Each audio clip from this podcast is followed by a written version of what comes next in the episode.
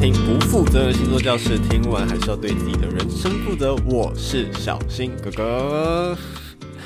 终于来到了新一季的第一集。好，那我们第一集要来聊什么呢？好，我们来聊感情问题。好，大家最爱问的感情问题，真的是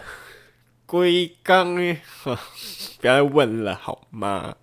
好，因为大家很爱问，那我们就再来做一集。看看两个人之间可以擦出什么样的火花哈？有鉴于呢，哦，之前在第二十六集有听众留言给我说，哦，觉得那集提到的内容呢，好像有一些跟他没有太符合，应用不到他身上。那除了二十六集提过内容之外呢，我们还有没有什么其他的方式可以来看任意两个人之间的关系呢？好，这个东西就叫做和盘，好，就是。简单的来讲，就是把两个人的命盘，好，两个人的星盘呢叠在一起看，好，看会擦出什么样的火花，哦，好，那合盘呢，它又可以再细分成很多种看法，好，简单的讲，我们可以再分成比较盘跟组合盘，好，所谓的比较盘呢，就是呃，我们取任意两个人嘛，我们要看这两个人之间会擦出什么样的火花，那我们就以这两个人的其中一个人的星盘当做主要的盘。再把另外一个人的命盘当中的所有的行星呢，根据它的度数呢套进去前面那个人的星盘里面，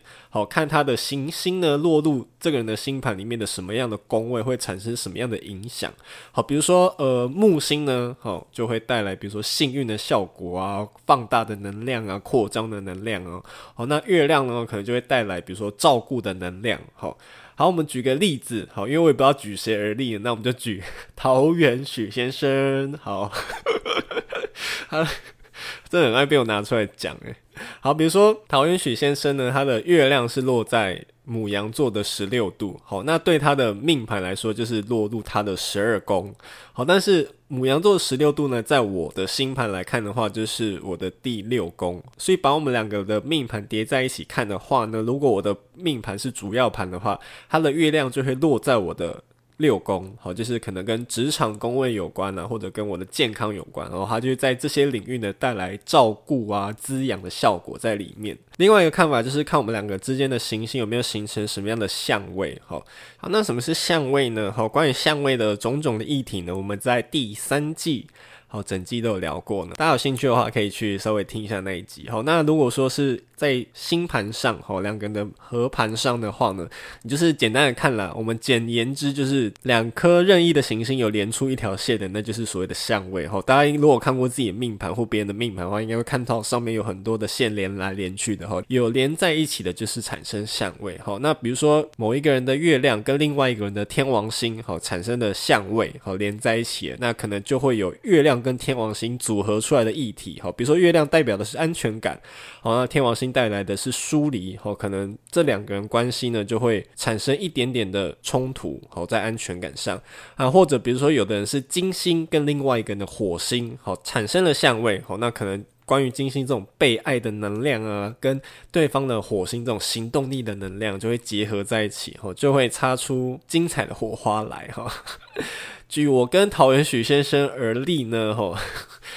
桃园许先生的木星呢，跟本人的金星呢是合相的，吼，是一度内合相。这样的话呢，就我们也可以解读成说，呃，桃园许先生的木星，他所信念的价值，吼，他的信念会得到我的金星的欣赏，好，那我的金星呢，也会因为桃园许先生的木星呢得到放大，吼，那个愉快的感觉就会被扩张开来，吼，这是。其中一种解读的方式，好，那另外一种看合盘的方式呢，就是所谓的组合盘。好，那组合盘又可以再细分成两种，一种叫中点组合盘。好，意思就是说把这两个人的行星呢取一个中间值，比如说如果我的太阳在天蝎座十度，那对方的太阳在金牛座十度。那取这两个点的中间值呢，可能就是狮子座十度，吼，就是把每一个行星都取它的中间值，好，然后而绘制出来的一个新的盘，这个就是终点组合盘。我们就根据这个组合盘去直接的看。这两个人带来的组合会产生什么样的效果？哦，或你们重视的点是什么？那另外一个叫时空终点组合盘，